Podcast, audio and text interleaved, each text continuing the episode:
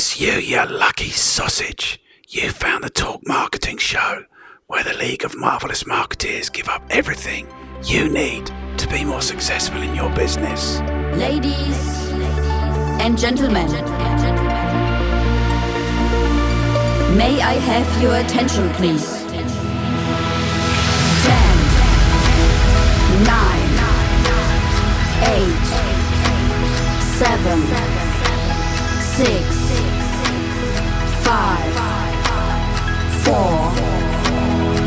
three, two, one, go!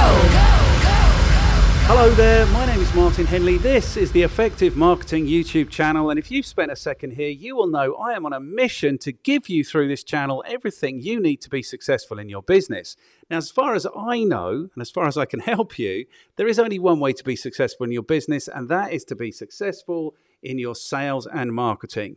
So, not only am I here giving you everything I know about sales and marketing, I am also pulling in anyone I can find, anyone I can convince to come and share their expertise and their experience with you also. So, today's guest has been in sales leadership roles since 2008.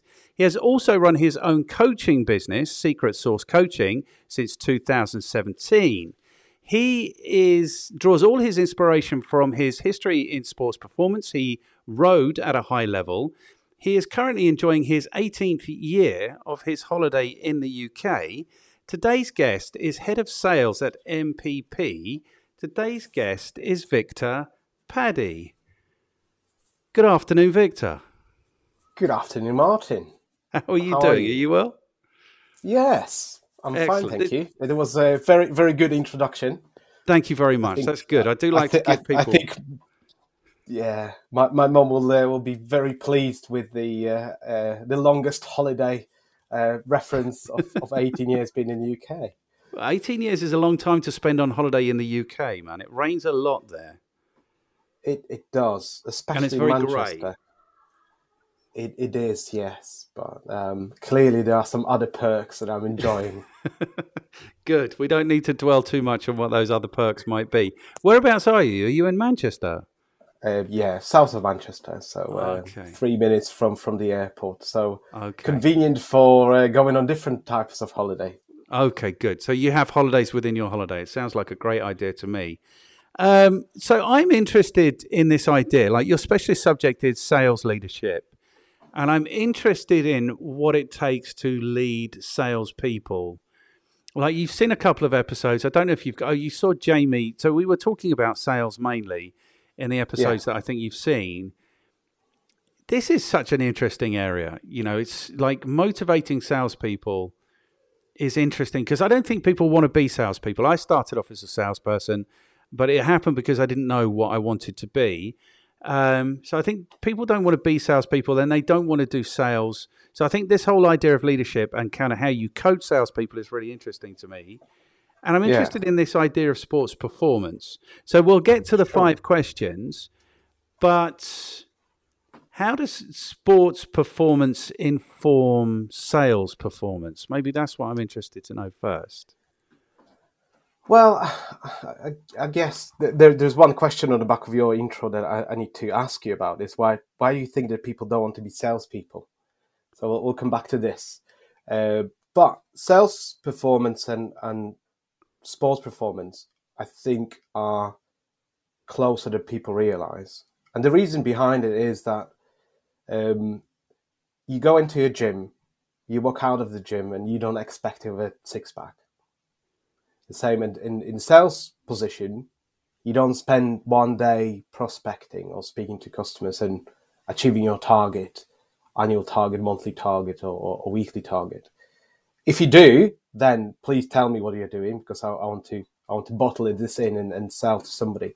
So I guess the the idea of a compound effect, of doing something over a prolonged period of time, even though you might not see the results, it's the same in sports and as as it, as it is in sales. Uh, putting yourself into an uncomfortable position so sports, you know, training until you know your heart rate goes into red. In sales, is speaking to people and getting rejected, and yet having the mindset of, you know, one another no is one step closer to a yes. The same in sports. Another grueling session is one step closer to being better at your craft. Okay, I see it. I see it. And I think there's something about sales and marketing and sports Yeah. where you have to put yourself in the game.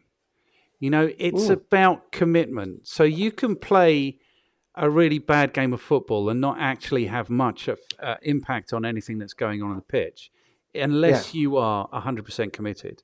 So I don't know, you're near Manchester. My football hero is Roy Keane. So Yeah. the reason he is my football hero is because he was so committed.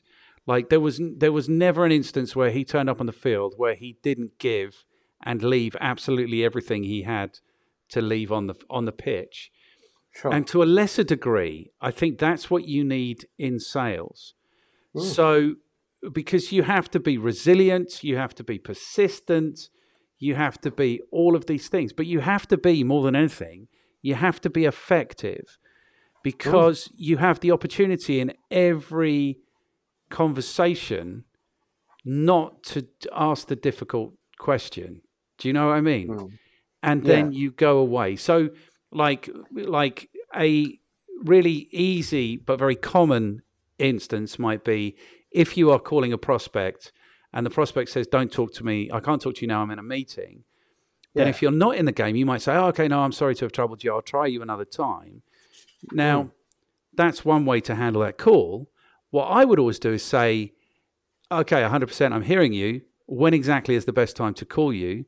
Because the chances are then the next time even if they're not in a meeting they might say i'm in a meeting because they just want to get rid of you. Do you know what i mean? So Sure. just being in the game i think is what's required of sales and marketing people and sports people i don't know what you think i don't know if there's a question and- in there Um, I mean, you know, you mentioned a couple of things, you know, persistent and, and resilient, right? You know, and, and how many phone calls do you need to make these days to set up a meeting? How many pitches do you have to go through to, you know, have a successful sale? Looking at the statistics from the initial cold outreach, from the marketing email to successful sale, you probably the numbers look around 0.2%, 1% if, if you do everything right. So the chances, the statistical chance is, is extremely low.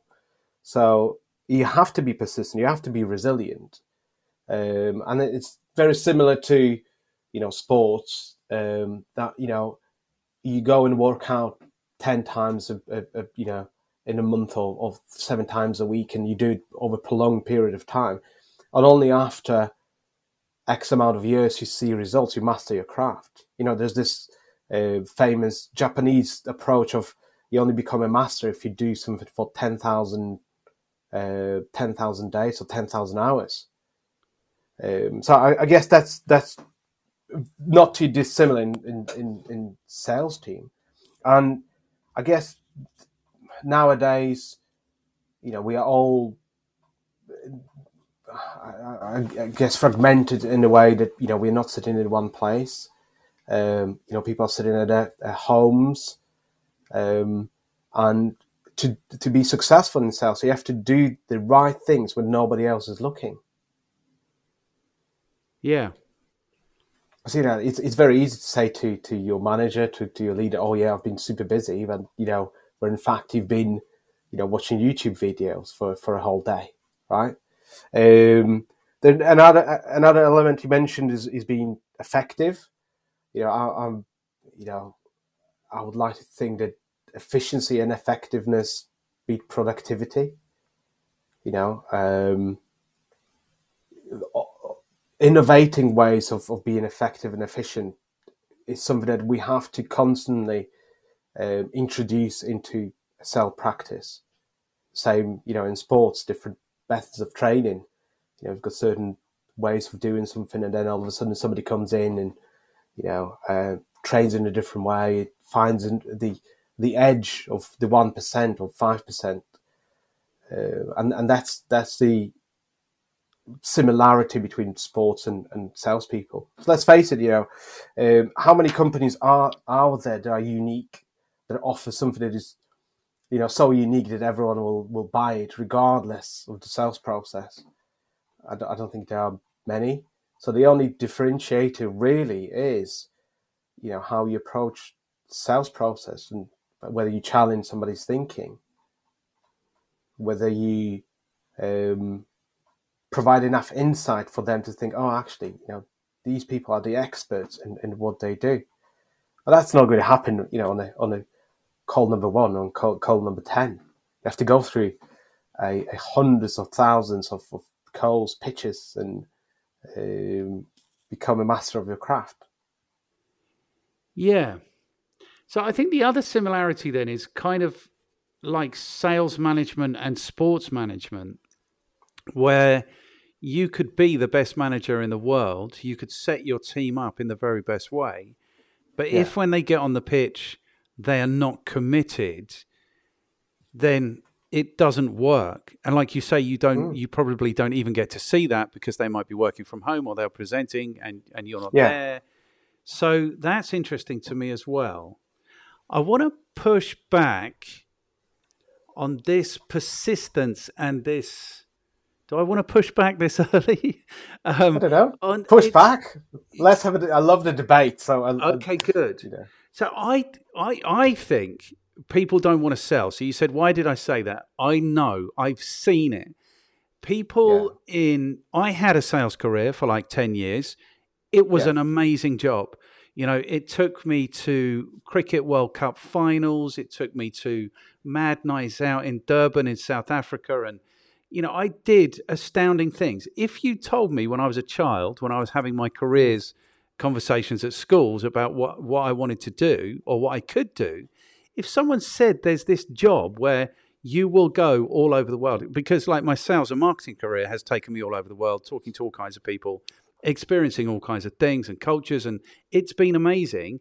And its sales, I might have resisted, you know, because.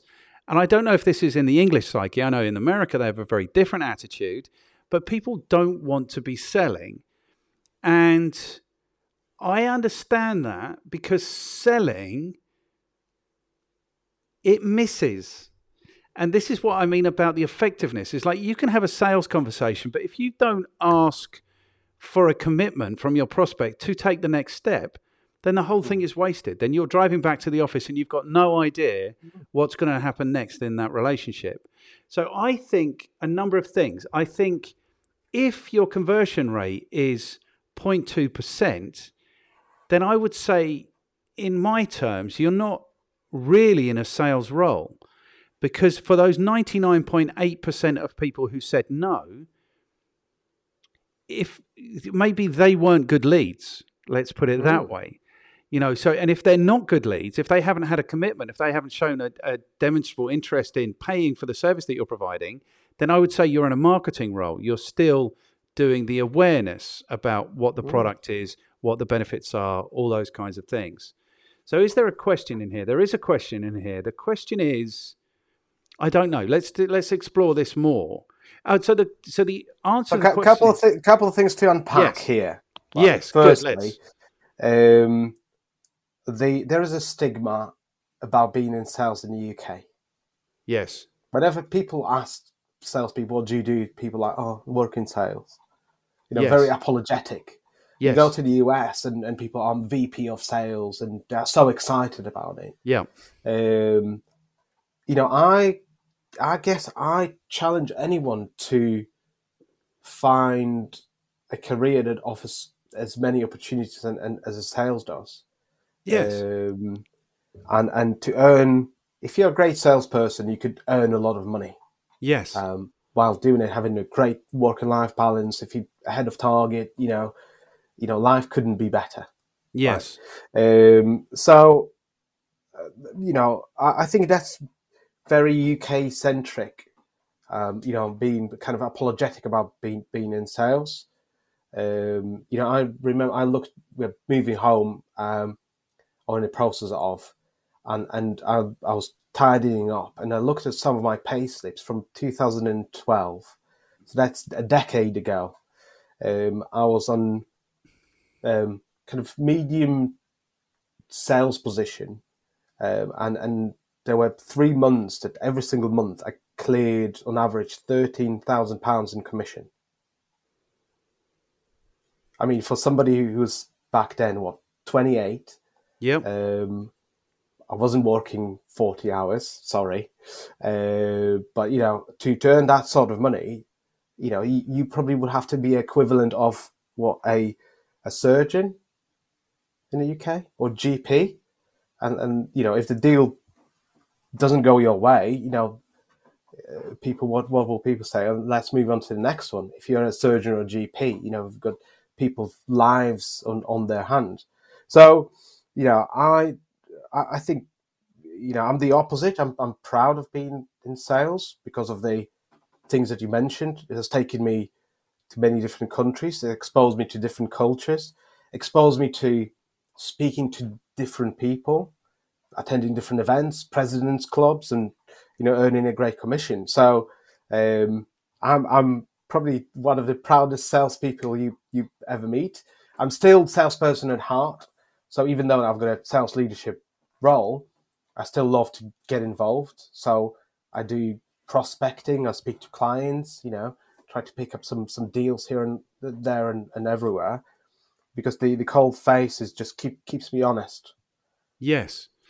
Okay, and don't get me wrong, um, I loved selling, and I think of, of of sales entirely different from the way that people do, and it's you know it just blows my mind that sales and marketing, because marketing doesn't fare much better, have Yeah. these really poor reputations, but actually, let's face it, if not, if the marketing's not happening and the sales isn't happening, and no money's coming into that business, that business isn't going to exist for very long.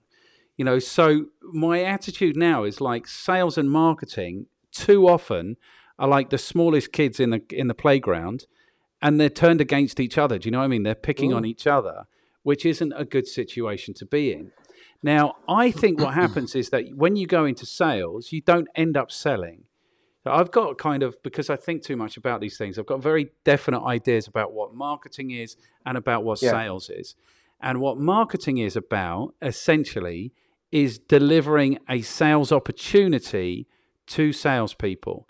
And a sales opportunity is a point, the point where somebody has expressed a genuine interest in paying for the product that you offer. That's what a sales opportunity is. And I think very often that doesn't happen. Marketing don't do a good job of that. So what happens is salespeople end up doing the least effective form of marketing, canvassing, cold calling, knocking on doors, um, you know, what they can do, sending out a single email at a time. So that's what it strikes me. And if you are cold calling, that for me is telemarketing, that's not telesales, you know. So I make that Yeah. distinction. so I think that's part of the the trouble. Having said that, when I was selling, I might have sold to five people who called me. Do you know what I mean? Every other sale I ever Yeah. made in my life is where I've initiated the contact, probably from a cold call. So Yeah. I I think yeah, and I think Oh, ju- ju- just just one one point on the back of it. yeah, Right? So I think the divide between sales and marketing is blurring. So um, I've heard Ben, one of your one of your previous uh, guests, yes. use, using a phrase that I think I've introduced to him. Okay. Um, I need I need I need to trademark it. Okay. Um, it's called it's called smarketing. yes. So I th- I think the uh, that marketing have to adopt um, a sales mindset, and salespeople have to adopt a marketing mindset. And the reason behind it is is not because of marketing or, or sales cycles or sales processes, is about how people make purchasing decisions. So in the past, to put into perspective, um, when I was one of my first jobs, um, every single week um, I used to uh, dedicate a day to set up my own appointments, and and record day I managed to get 18 appointments in a day. So you know, open the Yale book and pick up the hotels and did the hotel um, campaign. pick up the phone, say, "Can I speak to the owner?" Yes, hello, hi.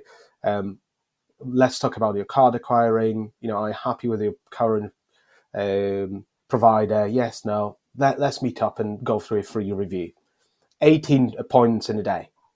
Like, to do phenomenal. that these that to do that these days, it will be impossible because the way that people make purchasing decisions is they go online and they research all the stuff themselves. So by the time they engage with anyone, they already either are very well informed or they think they're very well informed or they already made a decision. So what sales and marketing need to become is the thought leaders and influencers. So when people are looking for the stuff that you are selling or the value that you're adding, that you are there, you know, at the top of the search, or you know, you're producing a lot of content, so then people engage with it, people refer to you, or refer you to to to other people because they think that you're a thought leader within the space that you're in. And I, I agree with you that in terms of, you know, if th- there's a lot of noise that comes from marketing to sales and sales and marketing that kind of at, a um, constant power struggle. Um, because you know we, we look at this you know in in a I, I, I think in a flawed way. You know we've got all this MQEs MQLs you know different metrics. Well ultimately what we should be looking at is how much business we generate through either marketing channel sales channel so that's the only metric we should be looking at. You know, has has the camp- have the campaign that you've done and sent ten thousand um, uh, case studies has this generated an opportunity that then closed, or you know, five thousand people clicked on it but nobody was interested? Because if if that's the case, then you know, it's a waste of time, right? Or yeah. maybe they're not interested right now, but you know if you then nurture them they'll, they'll become interested in the future. Yeah. See what i say to people so i started in sales. I'm also a very proud salesperson. I like the fact but i think about sales differently. So i called my business the effective marketing company because i'd always worked on the sales team and yeah. watched the marketing people lord it up with all of the budget and none of the target whilst we had mm-hmm. all of the target and none of the budget. This was kind of the thinking. Yeah. So if I start a marketing company, at least I'll be where the budget is. You know, it's kind of important mm-hmm. if you're doing a, if you're a business to do that. Um, and so you're right; they are pitted against each other, and they do blame each other. But for me, it's a it's a chronology. So very often people would say to me, either we're going to engage you, the effective marketing company that was my business, or we're mm. going to employ salespeople. So people don't seem to understand that leads are the work of salespeople. So if you mm. have too many leads, you need more salespeople. In every other mm-hmm. instance, you need more marketing, is what I would say. And marketing is vast. Uh, marketing is from market identification to product development to pricing to positioning mm-hmm. to brand to targeting to all of those things. So sure. for me, if the marketing and the sales are working together, which they absolutely should, it should be like rugby. It should be passing the ball for the salesperson to run on and do the difficult thing. It should be backs to forwards in, in rugby, for example. Um, but very often that's not the case.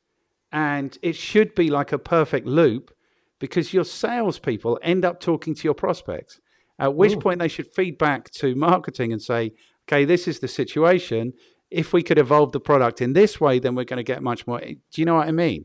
Whereas what happens yeah. is very often salespeople blame the marketing people because the leads are poor. And the marketing mm-hmm. people blame the salespeople because they say, well, they are just um, lazy or stupid or they're not interested yeah. to do their job properly. Um, yeah. So this is a situation. So maybe this is where we get to the questions. This is the situation that salespeople are in, and they need to be led. So the five questions, you'll know the five questions. How are you qualified to talk to us about sales leadership? Um, who do you work with? How do you add value to their lives? So that might be people you lead, it might be your clients. What is your recommendation for people who want to get better at sales leadership? What should people read? Who can you throw under the bus to have some of these conversations with me? So, the first question then is How are you qualified to talk to us about sales leadership? Well, you know, there there is an institute for professional sales um, that I'm a member of, but I don't think, um, without doing them any disservice, that that in, in my point of view qualifies as a as being qualified. Um, because some people say, you know, I've got a tenure of X amount of years. I don't think that makes you qualified either. Um, so um, I guess my the, the reason why I think you know I could talk about it and and I feel fully qualified. Um, I guess I know that I know nothing in many ways. So so um, um, quoting Socrates here, but you know I, I look at the um, people that I worked with and, and they moved on either from my teams or from from the companies. I still keep in touch with them and. Um, might sounds a little bit cheesy, but one of the guys that used to work with me and help him develop called me at the end of January he, he went to a different company um, and he called me at the end of January and said, Victor, um, I already smashed my annual target.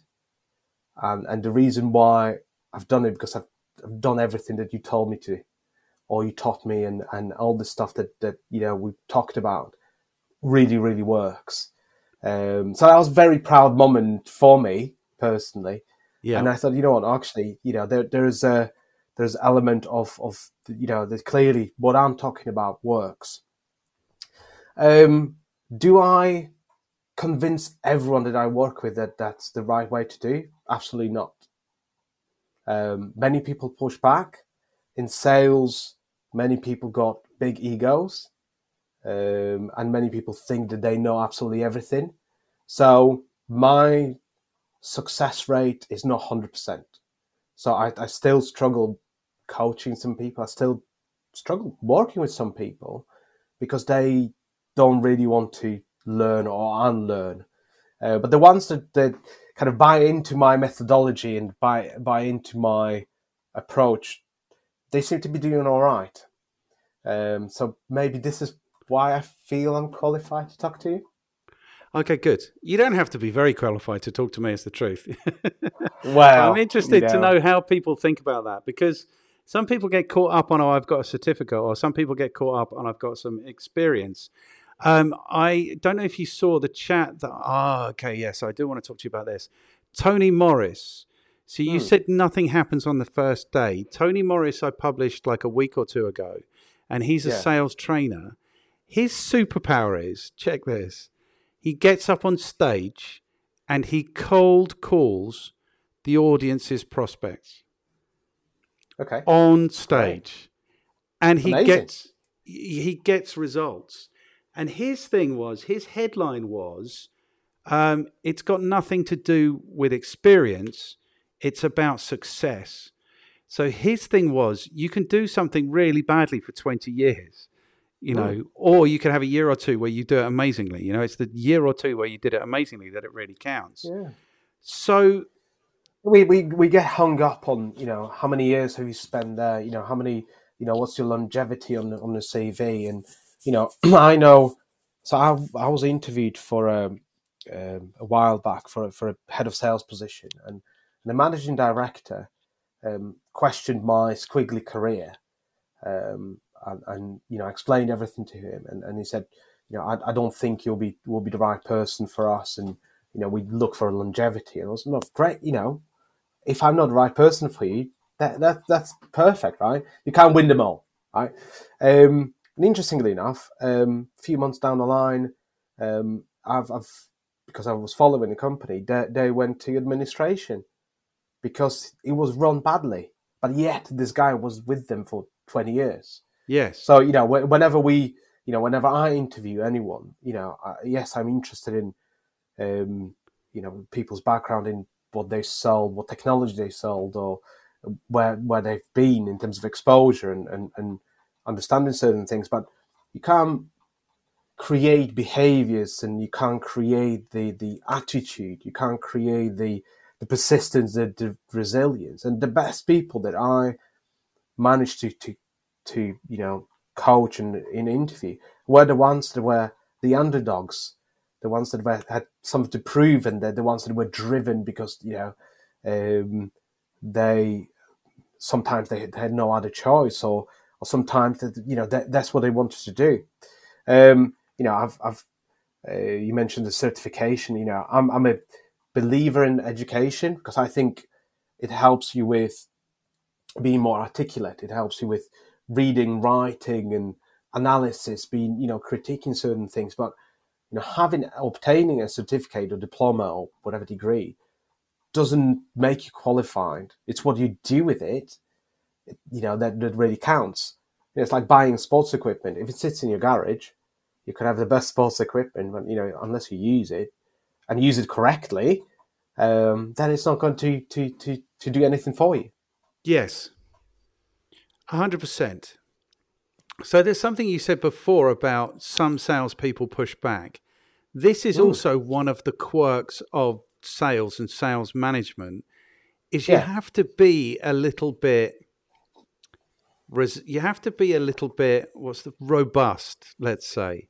You can't be a wallflower if you're in sales because then your customers will just walk all over you.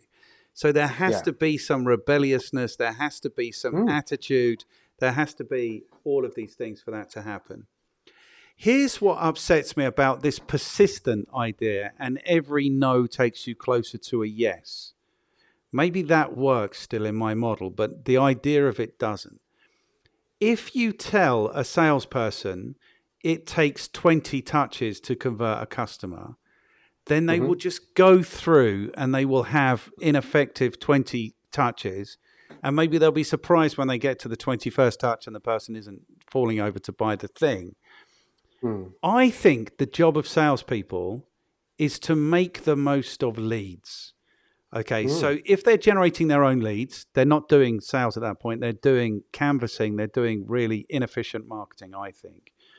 Making the most of leads is qualifying the person in or out. Like, mm-hmm. is that what is the likelihood that they're actually going to need this? And if they're a really good salesperson, they'll be asking the question, what is the likelihood that they're actually going to implement and benefit from this? So that's the mm-hmm. first thing they do. So qualify them in or out, you know, and that could ha- could should happen maybe on the first or second call. So, but okay, so I'll come back to that. And then the second thing is making the most of leads. That is getting referrals and networking from that conversation to open up other conversations. So for me, in an ideal world, that's all the marketing a salesperson should be doing. They should be getting a lead, they should be speaking to somebody and qualifying them in and out, and then generating more opportunities from that one conversation. The point of So that is, let, let me just just interject Yes. in, in this point. yes, um, because uh, uh, let's say on average it takes 20 touches to um, to make a sale right it, it, i guess it depends how you frame it or, or how you um, try to or the way i try to position it with with anyone that works for me uh, with me is that on average it might take let's say 20 um, 20 touches but your role is to get to a no or to yes before the 20 yes. if okay, you good. are if you're doing a 20 then you're not providing people with enough insight. You're not adding value to them. They're not right for you. This might not be right timing. Um it might be not ideal customer for you or they might not re- be ready to buy. So if you adopt this mindset that you know the 20 is the the average you should be trying to do it in two or three. Yes. And, and if you are going through the motions of, you know, I'm doing 20, then, um, I mean, you then you're an average person, right? Who wants to be average? well, nobody wants to be average, but apart from most salespeople are bang average, because because what you do exactly like you say is you just go through the motions. So they've done their job. They've done everything you asked that- them to do. You know, you said they was going to take twenty. They did the twenty, and in, in the end, the guy just didn't fancy it. Well, maybe the guy didn't fancy it on why- call one. do we think? Where do we think it's stemming from, Martin? I don't. I don't. Let's come back to that in a second, because Yeah. there was something else that I've already forgotten that I wanted to say, which was ah. So the game becomes in those environments, as long as they haven't said no, there is still a chance that they might say yes. So the game becomes don't give them the opportunity to say no. So really, I think what effective salespeople do, like Roy Keane always did, is they put themselves right in the game and they give them every opportunity to say no. Because if Yeah. if the no's going to come on the twentieth call, it's much better that you get it on the on the first call because then you've got nineteen other calls to be to invest in. Do you see what I'm saying? Absolutely. Um, I, I, I, fully, I fully agree with this because you know, uh, for, for- for, me, it goes back to the effectiveness and, and, and, efficiency. You can't win absolutely everyone, right? There's there's not a, a person on earth that is loved by hundred percent of people. Yeah. There's, there's no product or service that will be loved by absolutely everyone. And and if yes, we could influence people. Yes, we could provide people with inside value. But if let's say somebody has got a five year contract that they just signed, and and you know you could be messaging him, messaging him or her until your face is blue, twenty touches, hundred touches, Yep. they're not ready to buy. Right. So so I But agree what with I'm you. saying and- is the, the, the if your business works on a subscription model, on a contractual model, the first Yeah. question on the first call should be, when are you when are you contracted until? You know? Absolutely. And then they say, oh, Absolutely. I'm contracted to 2016. It's like, okay, when does this go into consideration? Not 2016, it's already 2022. I'm contracted Yeah. till 2026. When do you start considering this? 2025. Okay, fantastic. I'm going to call you January Yeah. 2025. Let's go for a nice lunch and talk about what I can do for you. Do you know that that's the conversation that should happen? But what I'm saying is, and I don't know if, if you've experienced this, it's not what happens in the real world. It's like as long as they don't answer that question, then they won't say no. They've got someone to call. They are justifying their job, you know. So Mm. that's what I think goes on in sales departments. I've seen it a lot. Every sales Yeah, no, department and- I've ever been in has people who are going through the motions. Yeah, and and so so I've kind of asked you the question: where where do you think it stems from? Um, my answer to this is that the you, you know looking at those things and you're looking at a pipeline, um, people at the top they like to see you know we've got ten million pounds worth Yes. of, of pipeline, right? Yes. and and it's very difficult on not difficult but you know i think that our role and you know me being a sales leadership role you know when i came um, many of the roles the first thing i do i go with every single salesperson through their pipeline and say if you were to put your mortgage on on this deal will it close yes or no and if they say no we remove it from a pipeline so then instead of having 10 million you've got a 1 million uh, but then the conversion rate is 80%. But then it exposes or provides you with a true understanding of the strength of a pipeline. Yes. Because, you know, you- then you could turn, okay, we need to do more marketing. We need to do more webinars. We need to ask for more referrals. We need to change our pricing. We need to go into a different region. We need to expand into a different sector. Yes. Um, the same with you know the twenty touches. You know, somebody sits there and in marketing team say, okay, it takes twenty touches. Let's email one, email two, email three. You know, and all of a sudden we put in the CRM. The same with sales process. You know, it's discovery, qualification, and and we predefined it for for people. So then they follow it because we expect them to. yes. And I think what I try to encourage for, for everyone is to say, okay, uh, is am I doing things right, following twenty steps, or am I doing the right thing? And the difference between for the the former and the latter is that if you're doing the right thing, is speaking to somebody on the call one and saying they will never buy from us, or they will buy from us in a five years time, and then you know we'll say um, goodbye and, and we'll revisit in three years time or whenever they are ready to make a purchasing decision. But then, you know, the sales leaders and leaders overall in the company, they feel very uneasy to, you know, when you say to them, actually, our pipeline is not 10 million, it's 1 million, but our confidence around it is, is you know, 80% rather than, you know, having 10 million closing 5%, right? Yeah, yeah. Victor, what are you And- and, you doing? know, You've only I- been here 20 minutes. You've just written off 90% of our pipeline. But this is Well, this is the thing is where sales managers have to be in the game because they have Yeah. to be standing on their salespeople like you are and saying, "Would you put your mortgage on this happening?" Because if you wouldn't, yeah. it's not it's not strong enough for me. Yeah. And then the, the the beauty of that is that people get better. Now you say that you have to be resilient, you have to handle rejection. I also don't buy into that. Like your job as a salespeople is to qualify people in or out. You know, if mm. these are the right conditions for them to buy something, they'll buy it. If they're not the right conditions, then they won't. It's not got anything to do with the salesperson because the salesperson is just operating in the universe as they find it. Now, yeah. apart from the salesperson's job, like the sales manager's job, is to rattle people's cages and make sure that when they are qualifying this, they are dealing with an engaged person.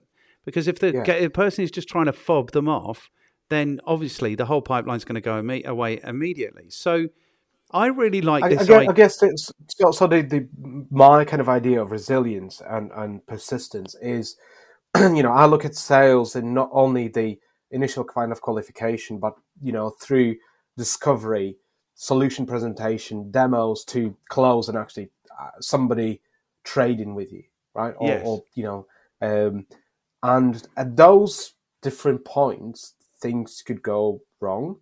You know, you you might not, you know, you might have the best sales process, everything you might be engaged with somebody. All of a sudden, you've got a black swan, and and you find out that CEO is a CEO with a your competitor, and they do a deal behind the scenes, and you lose a deal.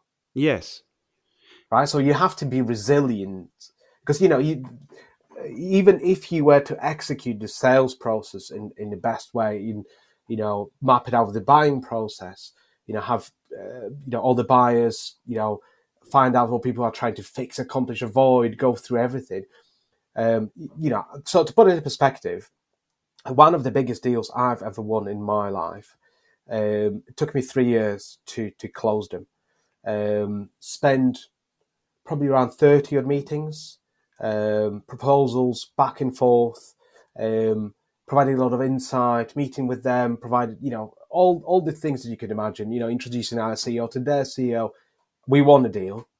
Um, they started trading. To put into perspective, in a week they have achieved my annual target. So that's the size of a deal. Yeah. The week after that, their um, VC that they had decided to pull out of the market and they couldn't find a seller. They went to administration, the company in question. Um, my, our finance team decided to strip out all the numbers from my target because they said they went to administration. They're not trading with us anymore. There's a clause, you know, 68 in your commission plan. If the company's not trading with, you know, removing it out from, from your compensation. So in two weeks, they've done 200% of my target. I went from 200% to zero overnight. Yeah. And a week after that, I had a conversation. Or my manager called me and said, "Obviously, on zero percent, you know, what are you going to do about bridging the gap?" If I wasn't resilient and if I, you know, didn't have this, you know, I need to do something about it, then I should probably, you know, pack my my bags and and yes, went somewhere else, right? So, so I, I guess this is why what I'm trying to say is that, you know you know, even the, the best qualifying leads, you still there's a wider process that we have that you have to, you know, keep on pushing and keep on, you know, um, asking for no's. Because you know if you you know if the deal might be 80% there if you're not qualifying it every single stage and you're not getting the real picture of it then you'll have a bad outcome at, at the end of it. So you know that's the where, where the resilience comes comes in, I guess. Yes. So okay. So I'm. So if you are going through protracted sales processes and you're selling to corporations or startups and there's VC and there's yeah. dozens of factors going on in this this deal, then it could happen. The thing is, the thing I think so, in which case you have to be resilient and you have to be adaptable and you have to be mm. motivated to to continue to look for these solutions. Yeah. I think the thing I take issue with is rejection. I don't hmm. think mm. effective salespeople are good at handling rejection. I think they understand that this is the gig is trying to make these things work, and when they don't mm. work, it's not because you failed. It might be occasionally because you failed, but it could be like you say, funding goes away, or a new CEO mm. comes in and he has a relationship, or it could be dozens of things. So you have to be able to handle disappointment. But this mm. idea that when you fail to sell to somebody or you get to a no, that that's mm. personal to you and you should be able to handle rejection, I think, is not useful and and not my experience.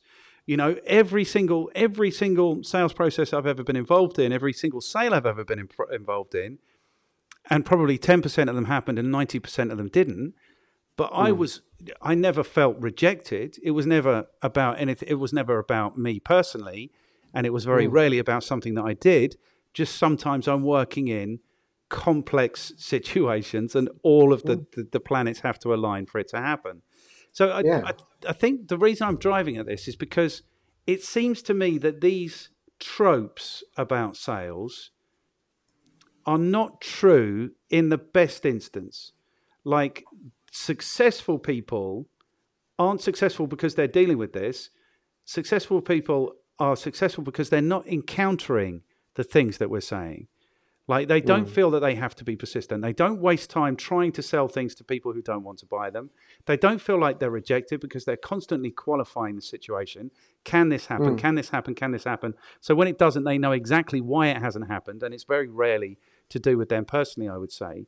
So it just seems to me this is a brand new realization that I'm having in this conversation, but it seems to me that there's a whole mythology built up around sales failure. Mm. You know, the picture is drawn for anyone who doesn't want to put themselves entirely in the game to just be in that scenario where you have to be resilient, you get rejected. You know, if you think, I don't know if you're a movie watcher, but you've seen Glengarry Glen Ross, I'm sure, you know, where those salespeople who are failing are just miserable failures, you know. Whereas the whereas the, the salespeople who are succeeding don't even get to experience any of what they're experiencing. I don't know. This is what I'm thinking now. I guess there are two two things. This is firstly is you know how often in any kind of post mortem or companies actually do post mortems or after the the um, sales not won or when sales goes through. How often companies go through sales win analysis and say, "Oh, we've done this right," you know, and in most of the cases is blaming salespeople, saying, "Oh, they're lazy." Yes. you know they're not doing this and there's this you know goes back to um you know you look at i don't know software teams they don't deliver to you know because sales is, is very binary right i just sell or you don't sell Yes. And you could do 90% of it but you're not judged on the 90% you're judged on 100% or nothing. Yes. right? So so um i guess and and you know there are many companies and and many sales leaders that you know i've seen it in the past. You know people sell for years and are extremely good performance uh, performers and they've got a bad year and all of a sudden they're being put on pips and and you know be, they've been chastised and and you know they are all you know they lost this their edge. And nobody then questions is our product still you know as good as it used to be? Have we got more competition? Um, you know are we engaging with the right companies? Is our marketing engine right or whatever?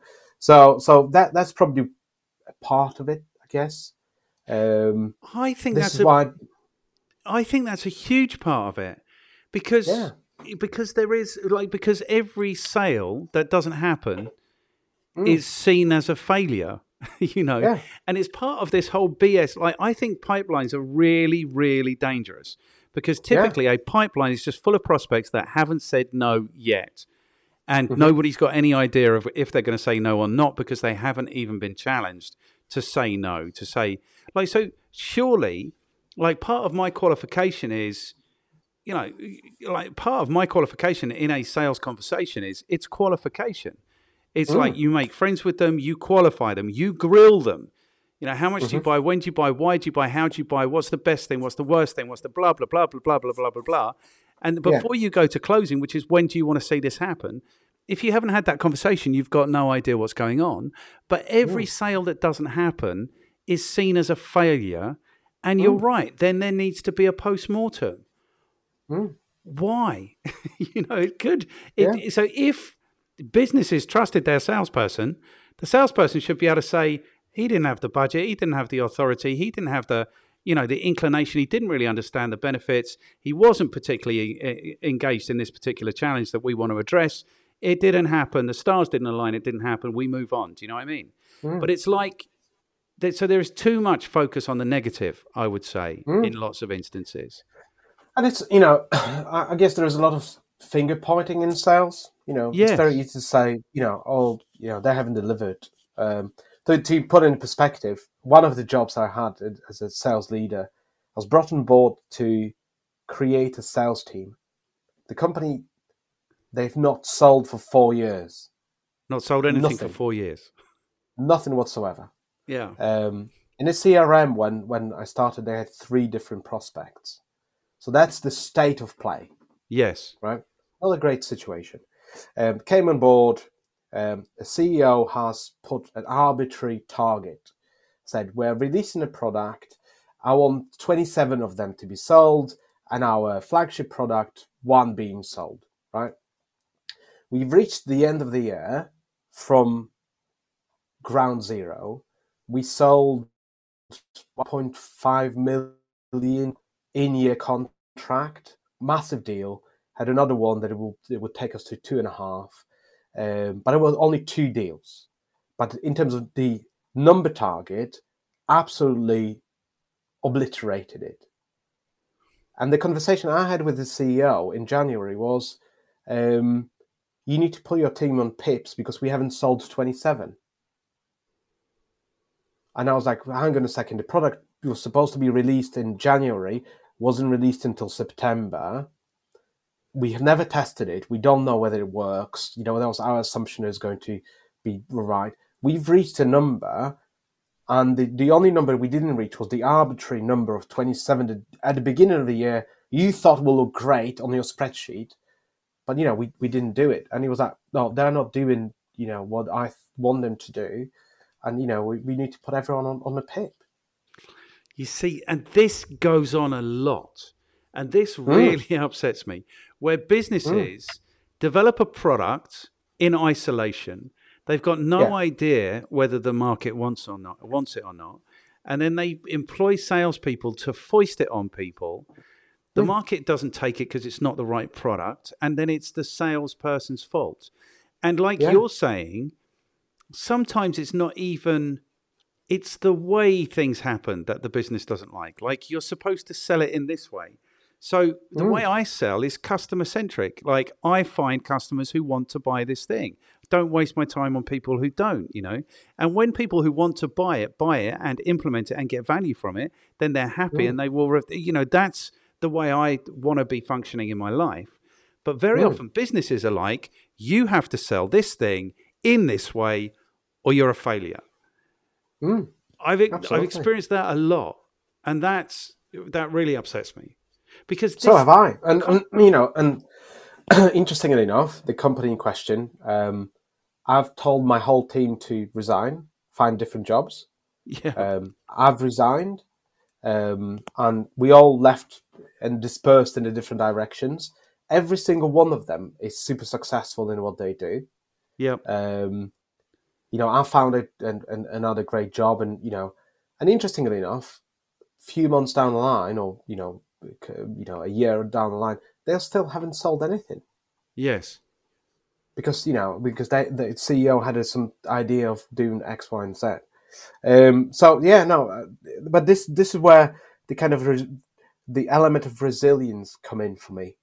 Because uh, you know we operate in the sales is the the spearheading um, of of you know many companies um, and um, we only get you know we're only as good as our last deal. You know, people don't look at people's performance you know, over the you know decade or few years, you only look into you know every single January or whatever your financial year is, the the clock back goes back to zero.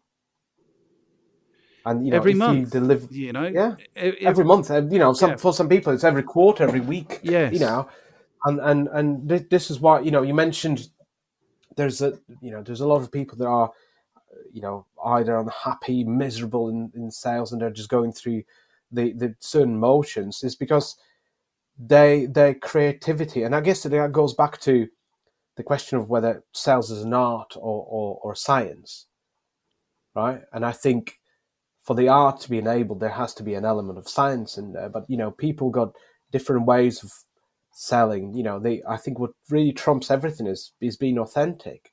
And if you really tone down people's authenticity and their their approach and put them in a you know this is the process you have to do you know this is the um, stages you have to go through then they become unengaged robots yes yeah and i've experienced that i mean i've seen that a mm. lot and what's the thing i wanted to say the thing is like the, the, we've created this situation in the world where mm. salespeople are essentially trading on their personalities.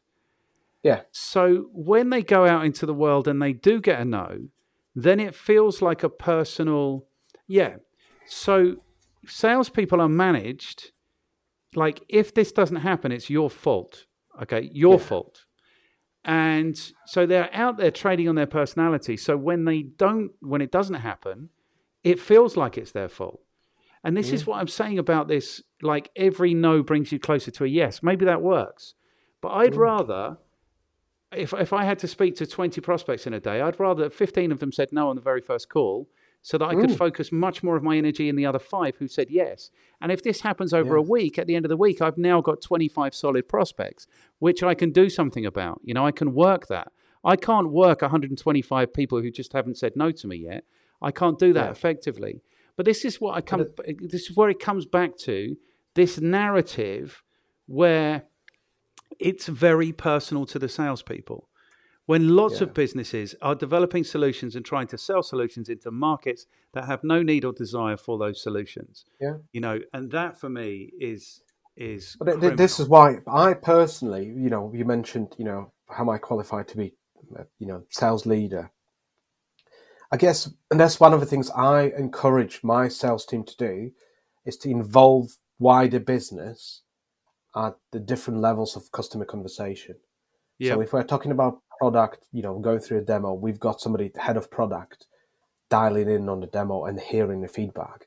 This is why I encourage my team and everyone that worked with me to go through the post mortem and say, you know, it, it, you know, I work in enterprise sales, so you know, you don't have hundreds of them every week. You know, I, I can see that it will present a challenge if you've got 100 deals, you know, every, every single week. I think I still think it needs to be done, but you know, having a post-mortem, having the wider business involved, and for them to say, actually, customer didn't like that we don't have those, you know, this is not on the on the roadmap, or our competitors are doing X, Y better, or you know, our engagement with with the board wasn't right, and then by doing so, um, I guess I try to protect my sales team.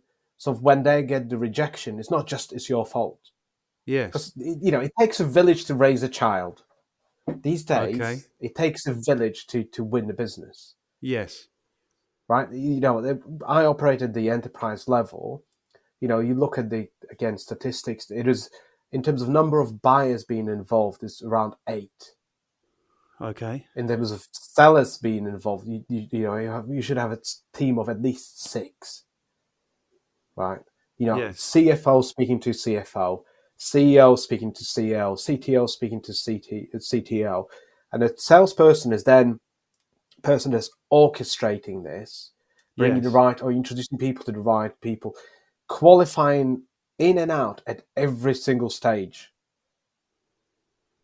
you know, going in and said, you know, before the Senate proposal, saying, actually, we, I don't think you want to buy from us.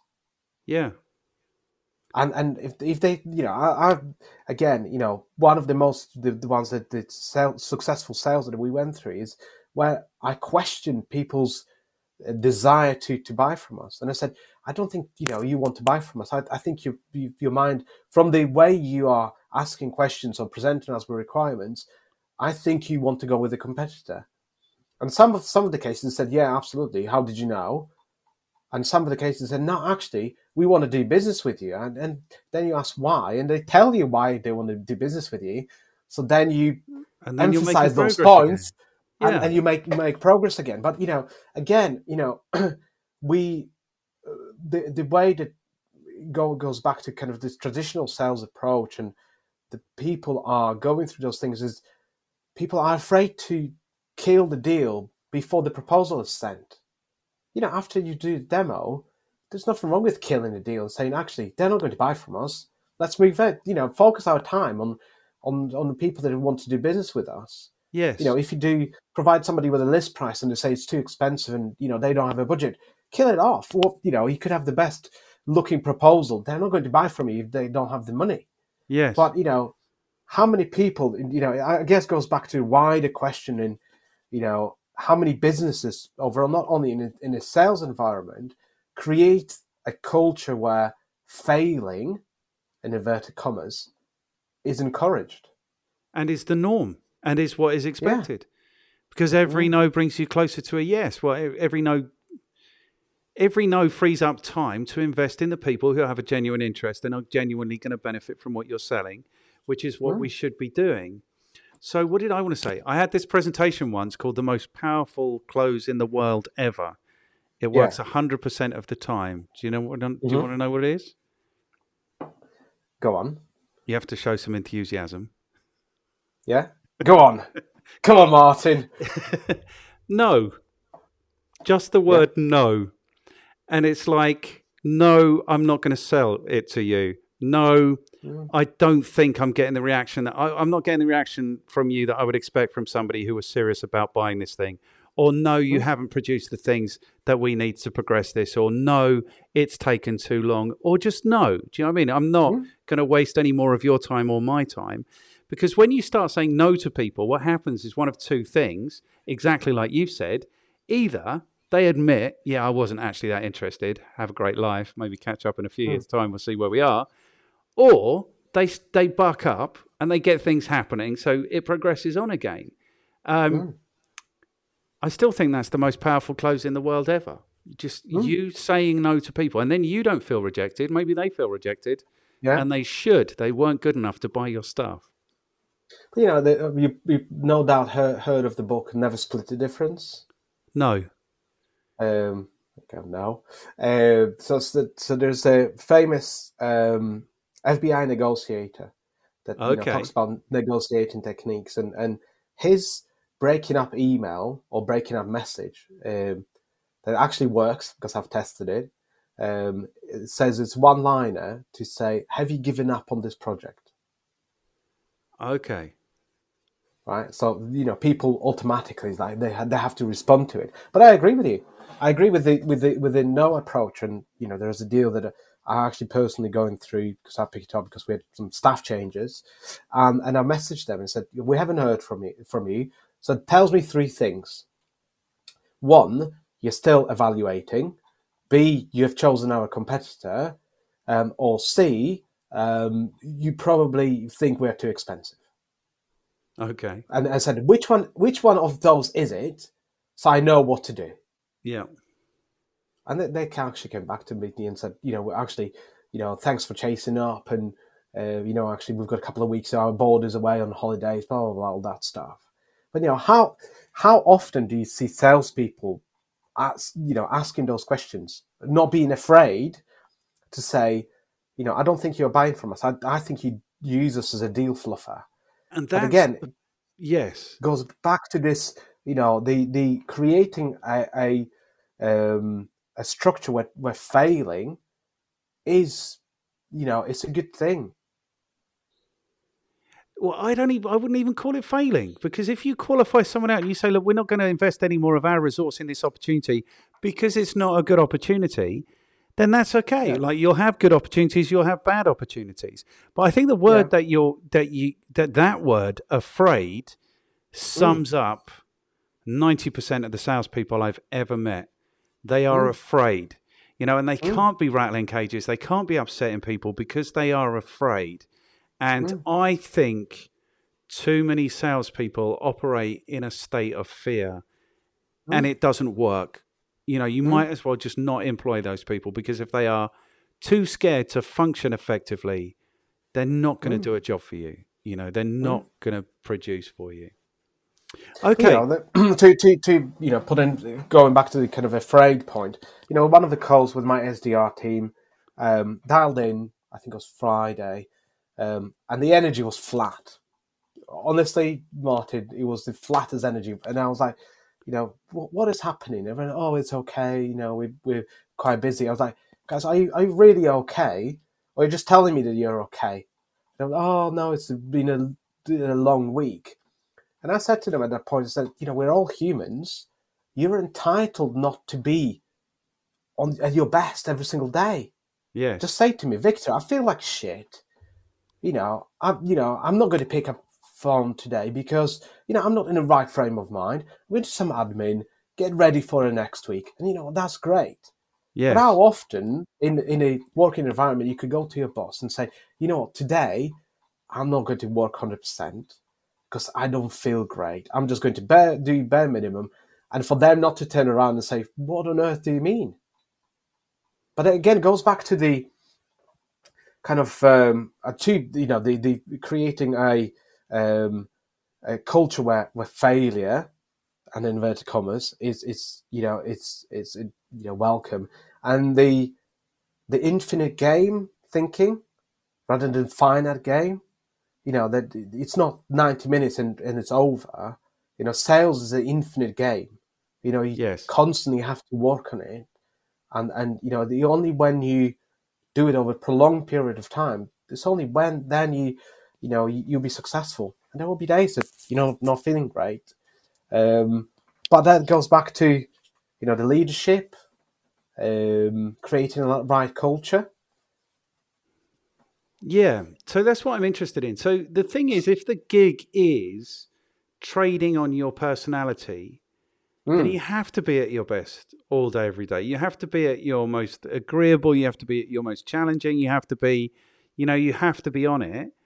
And uh, you know, I don't. I the num the the the goal is for everyone who works in a business. The goal should be profitability. You know, that is the goal. And so Yep. it should be, um, it should be, everyone is focused on that goal. It's about making the right sales at the right price to the right business, getting the right referral. It's all of that is right. But sales can't be because it's a, what kind of game is it? It's a, it's not a science because you're dealing with people and you're dealing with situations. You can't control this. You know, it's not like accountancy where you just do it in the right way and it's done in the right way. You are hmm. essentially surfing all of these situations, all of these personalities, all of the time, and you can't expect it to go right all of the time. You know, hmm. so a percentage of it is going to be wasted. It's the nature of hmm. the game. I don't think it's right to call that a failure unless hmm. you've dragged that opportunity out for 12 months and it was never going to be a yes and you've wasted essentially a year of customer interaction on on getting to this no eventually or them hmm. finally telling you you know what? We were never interested in this. Only then is it a point hmm. of failure i would say. Here's my question for you which is what do salespeople need from a sales leader? Um, how long is a piece of string? I guess, you know, every single person is different, so you can't apply blanket approach to everyone. And the way I try to approach my coaching conversations what is right for you rather than to 10 other people. Some people need um, you know more coaching or you know pro- providing a unique perspective somebody needs help with you know uh, i don't know uh, tailoring offers. Um, some people need to um, have somebody that will show them how it's done. Somebody will need um, a leader that will help them you know to, to help them innovate.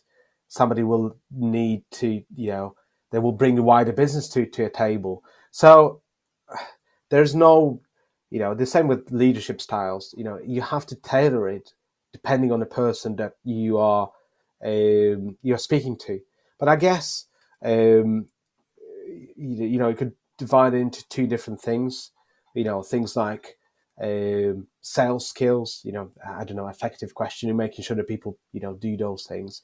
And it, but the most important for me is creating um, an environment where people are honest and transparent. They can be honest and transparent to you and say, either I need help with this deal. I don't know what I'm doing, or um, you know, this deal is not going anywhere. I'm going to kill it off, or you know, I need your help with you know getting our product on board, or you know, I need you to join a pitch, or or uh, you know, I need you to provide you know uh, help with the marketing because the leads we're we're getting are not the right leads or whatever. So, very woolly answer, Martin, but you know, I, don't think there is a blanket approach you could you could apply to absolutely everyone. This is why I think you know the sales training that is done in a group, you know, the retention of information is you know very poor beyond you know third week. People don't implement and stuff. You know, is what you know analyzing going through a gap analysis with every single salesperson is thinking what will make the biggest impact for you right now focusing on it bridging the gap and then finding another part and you know then another part and then another part. Yeah i'm thinking about my best sales manager was my first sales manager. And okay. he was he was just amazing. And it's like everything is really easy. You know it's really easy. You know just do yeah. this it's really easy.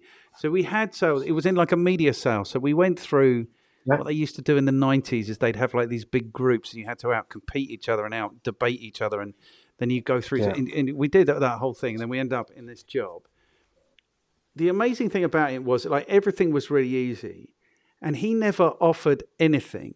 So literally, I had to hit my head against the wall until it was bloody, and actually go to him and say, "I need help with this," and then he would give me exactly the help that I needed. Yeah. So, for example, we were cold calling, selling advertising. We're sitting on the phones all day, every day. There's no prospect. We're never leaving the office. This is what we're doing. And um, so I did this for a week or two and didn't sell anything. And um, and I said to him, like, I'm obviously not supposed to be in sales, so I'm going to leave now, you know, because I can't do this. I haven't sold anything in two weeks. Yeah. And none of that, no one else had sold anything either. But I'm like, you know, I've tried, I can't do it. And he said, why don't you try selling the media packs? They're free. And I'm like, okay. So I just got on the phone and I'm just like, nothing other. Uh, why don't you take a media pack? You know, blah, blah, blah, blah. So then at the end of every day, I'm now sending out 30 media packs. And the next day, I've got 30 warm calls to chat to, you know, two days later, whatever. This is before emails. And everything was really easy. It didn't matter what came up. Like I had to go to him and say, I can't do this. I need you to tell me, which I think is brilliant mm. leadership. Um, and then he'd be, oh, it's really easy. Just do it like this. And then you'd be just, oh, well, of course. And then you just do it like that. And you, it gives you the confidence to make it work. So the sales mm. leadership that I needed, or I certainly needed at that time, was just the sense that it was achievable, very mm. achievable. Mm. Whereas very often sales management is about this is really difficult. We're going to have to really fight. We're going to have to really blood. Do you know what I mean? And so mm. it's that aggressive kind of, I don't know, challenging thing. I think that makes it difficult sometimes. Like businesses know that they haven't really got a good market fit. You know, they know that people don't mm. really want to buy this stuff, and they know that you're going to have to really pull some strings to make it happen. But then when it doesn't happen, it's all your fault. Yeah. I think that's, I think it's interesting like that. Um, mm. But then, you know, you'll have somebody next to you that will need, you know, more hand holding. You know, yeah. somebody will, you know, put a loving arm around them and say, you know, um, let me show you how it's done. So, you know, uh, goes back to kind of individual approach and, and helping people to yeah, become yeah. the best version of themselves. But yes. you know, people got different skills, people got different desires, people got different, you know, need different help. You know, you yeah. could go through an effective effective questioning session with somebody and um, you know, for, for some people might be a waste of time because they are very good in you know how have their got they've got their own style of asking difficult questions yes. that you know doesn't and some people might, might you know need it more. Um you know some people uh, you, you, know will give up um very easily and and you know then you need to be the one that helps them to motivate them on a you know daily basis or helps them with the, you know putting some um, plans or daily operating rhythm in place. You know, you were obviously different uh, individual, and you tried everything yourself, and uh, the the only thing you needed is was somebody at the end to, to, give you a little bit of guidance, or you know, have you tried this, or this is it very easy. Yeah. Um, I, I, guess you know um, the same with leadership style. You know, some people like to be micromanaged. Some people hate being micromanaged. There's you know your leadership style should be dependent on the person, environment, and situation that you're in. You know, it, it, if you are in the army, you know, asking people, "Oh, what do you th- you think you should be doing?" would not work. You know, no. you have to give orders. Um, the same approach would not work in business or my work in business, or, you know, but my my not work in, in other environments. So, um, it's I, I guess the same with sales you know, we can have the best sales process, but you know, you have to understand that on the other side of the fence, the buyers are humans. Yeah, they've got the buying process in in mind, um, and and you know, we are trying to control stuff that is you know, or trying to influence stuff that is, you know, variable. So no sales process is ever going to be the same. No. Um, and I 100% believe that. And I think, in the broadest terms, I think you're right. You have to meet the needs of, of the people you manage. But I think, in the mm. broadest mm. terms, salespeople really need. Here's what I think salespeople really need I think they really need a sense of the thing they're trying to do is actually achievable. They've got a good chance of, of achieving this. They really need um, to know that there is a good product fit that there is a genuine yeah. need for this product in the marketplace. They really need the respect, I think, of the people around them so that they have the freedom to function. Yeah. And what else do they need? I think I think that autonomy. Those, autonomy. Yeah. The freedom to actually just go and do what needs to be done. Um, yeah. And, think, and you know, goes back to the another point of you know not being afraid to fail um, depending how you how you define it, right? Yeah. Well, I just. I'm not going to agree. It's not a failure. Like if you qualify them yeah. in or out as effectively as efficiently as possible, that's your job as a salesperson.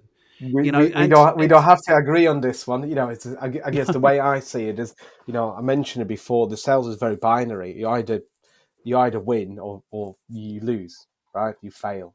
So so this is an inverted commas fail. Um, you know, I, I fully agree with your point, and I'm going to debate that otherwise because I'm that's kind of person I am. But no, I, I agree with you. I, I don't think you know that it's it's you know qualifying somebody out is a failure. If if you qualify somebody else after three years of you know trying to do business with them, that's that's a waste of time. Yes. But if you do good. it on the on the call number one, you know, but I guess it goes back to this point of sales being binary. You either win or you yeah, lose. but I don't think it. I mean, it is, but it shouldn't be. The binary should Correct. be. the binary should be: Did we do the number profitability? That should be the binary, and then mm. everything else in between. There's nuance, of course. There's nuance. Mm. You know, no business ever closed 100% of its leads. No business mm. ever did. Businesses rarely close more than 10% of their leads. So let's stop pretending that it's any different from that. And the sooner we identify those 90% that are never going to happen, the more time we have to invest in the 10 that are, the happier they're going to be, the better, more successful we're going to be. And so it rolls on. So, but I think. I think there is too much. That's, that's what I'm taking away from this conversation is that there is definitely a picture that's been painted, which is a really nice place for salespeople who don't want to be in the game to hide. Mm. And I think it's really dangerous. That's what I mm. think. It's really dangerous. And it's like the difference. Are you a football fan? Are you a Manchester? Do you know about Manchester United at least? I've, I've, I've married into United family, so I have to say oh, okay. that I'm, I'm by, by, proxy, I'm a I'm a yes. United fan. So, you, so you will have seen when Alex Ferguson left, everyone's mm. heads left the game. Everyone's heads mm. just left the game. Those people who were serial winners couldn't win anymore. You know, and mm. that situation has has has perpetuated because, well, I think for a number of reasons. I think because he was a really strong leader, maybe a bully. So I think you fear you you can scare people into performing like that. But I don't think all of them were scared. I think they were all scared. Um, And then immediately the bully goes away. They they stop functioning.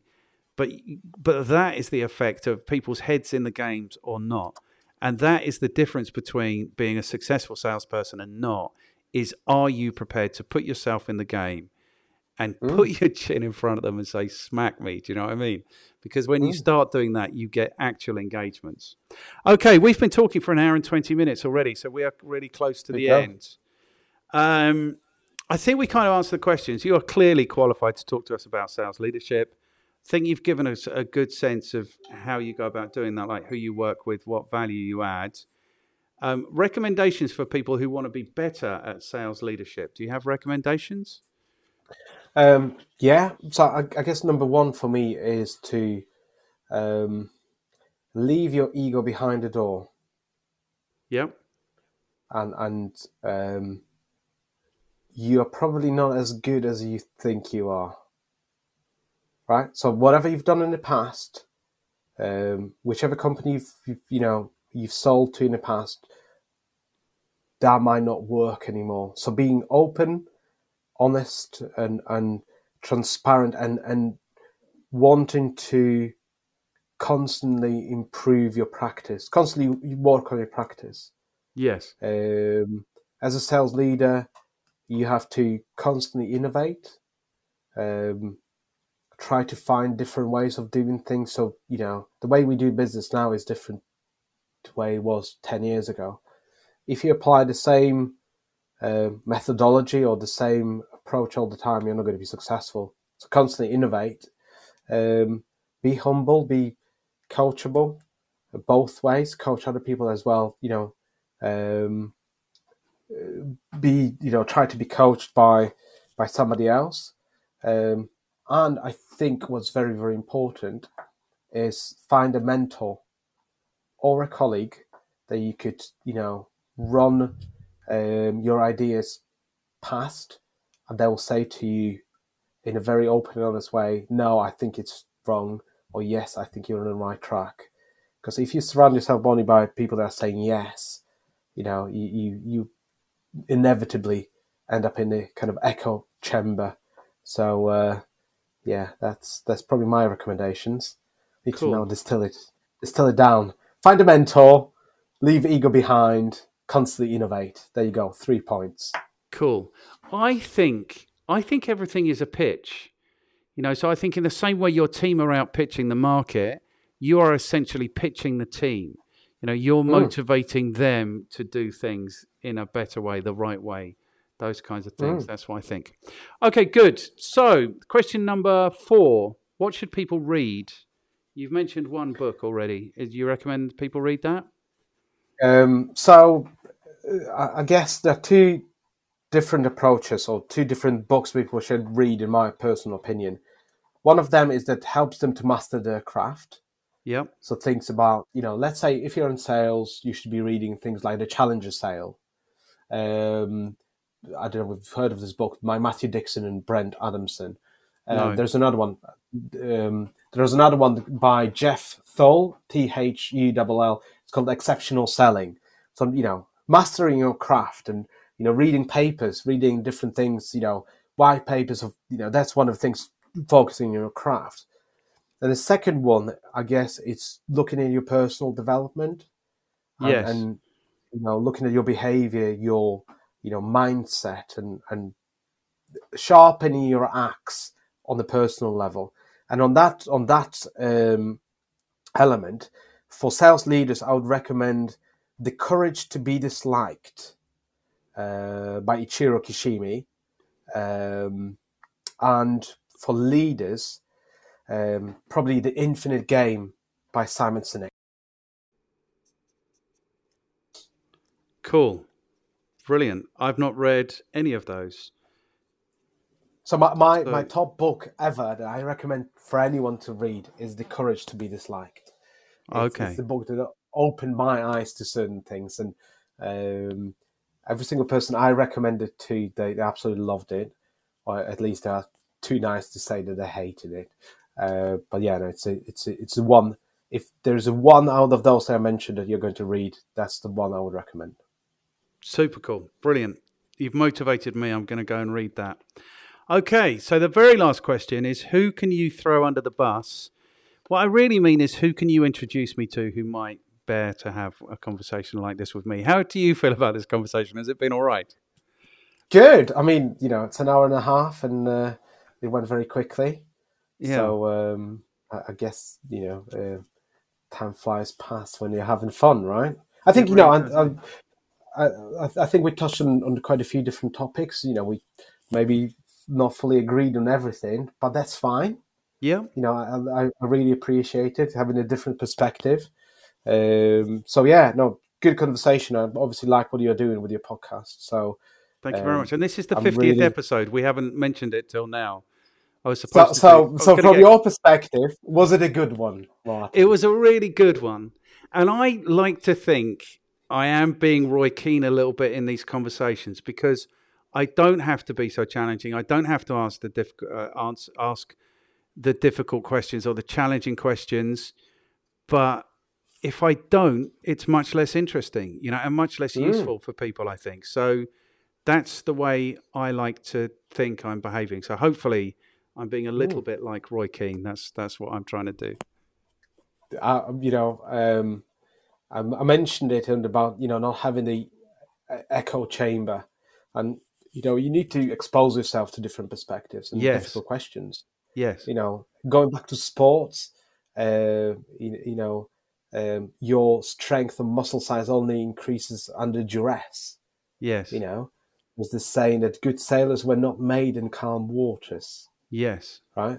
This only when when only, only when when you're really at the at the you know uh, at the edge where being challenged where where you know where people are questioning you when things are difficult then it's when when you improve outside of your comfort zone and that applies to everything you know to having a good podcast if you talk about only good things and agree with everything it's going to be boring Yes. right Yes. so there you go Good. so I, I think you've got a bit of a Roy Keane in you Martin I hope so. I really hope so. And this is the thing that There I think, go. though, is that this is the opportunity of sales is to stand up every day and be challenged and be mm-hmm. challenging, but most importantly, be respected for doing the most important job in any business, which is mm. bringing in the actual money. Do you know what I mean? Mm. That is the opportunity of sales. That's for me why sales is the best job apart from you write your own check essentially you know you can earn stupid amounts of money you can take on stupid amounts of responsibility you can go all over the world you know it's the most amazing opportunity i think so that's what i think Mm. okay good so the question really is who can you introduce me to where i might have more conversations like this do you have somebody in mind or preferably two people Yes, I, yes, I do. so the first one is um, a chap called Ian Howell. Uh, Ian is hands down the best sales trainer you'll ever see. Really Um, i've seen some great sales trainers man Well, you know, I, I fully buy into Ian. Um, probably I'm biased because we, you know, we became friends after after Yeah. over a decade working with each other. Uh, but he's uh, he's a guy that really um, walks in and, and, and challenges people in terms of you know what they should be doing in terms of sales training and um, he's uh, his background in sports as well, rowing. So you know, a great guy to talk to. Okay, super cool. And Um, that's Howell, uh, H O W E. That's the one, yeah. Okay, cool. So that's one. And and the next one, it's a little bit left field, um, but the guy is called uh, Nathan Jefferson. So he's actually in a recruitment, um, but he does a lot of stuff about marketing, sales, um, and he's got very uh, good approach when it comes to recruitment. uh, In a way, it, it's all about brand creation. Um, so I would recommend getting him on board because he's he's the guy that um, is ten years ahead when it comes to to blue sky thinking. okay. So what he's saying about right now is going to happen in, in five to ten years. So that that's that's that's the guy you should have on. Okay, super cool. So the way this works best is if you can do like a little introduction in the way Yes. that um, if it was Ben or whoever it was referred me to you, if you could do a little introduction like that, that's I will, 100% the way it works best, and then I will pick it up from there. Yeah. Man, I've thoroughly, thoroughly, thoroughly enjoyed this conversation. This is almost like counseling for me as well. Do you know what I mean? Because I've got all this stuff in my head, and um, yeah, I feel like I need to talk to people about it. So, Good. thank you so much for your time, man. I have thoroughly, thoroughly enjoyed this. Is there anything you said that you think maybe you shouldn't have said? No, I think the views are my own, and and you know there, there isn't there isn't anything that you know um, I would I would like to retract. Okay. Um, uh, you know, there, there's, uh, um you know, you mentioned a good having a having a sales manager that you know he was the best sales manager. Unfortunately, in in my life, um, I've learned what not to do rather than what to do.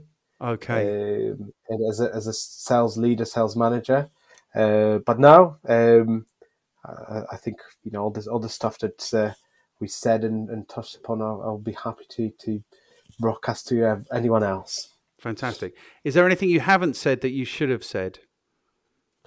Um, no, I, th- I think I think we've I, you know I feel like we could talk for all the different topics for hours. Yes. So you know, there's there's you know we only kind of touched uh, at a very high level of, of you know um, all, all the different different elements. But no, um, I, I think we've covered quite a lot today. So thank Okay, you. well, Thanks for having me.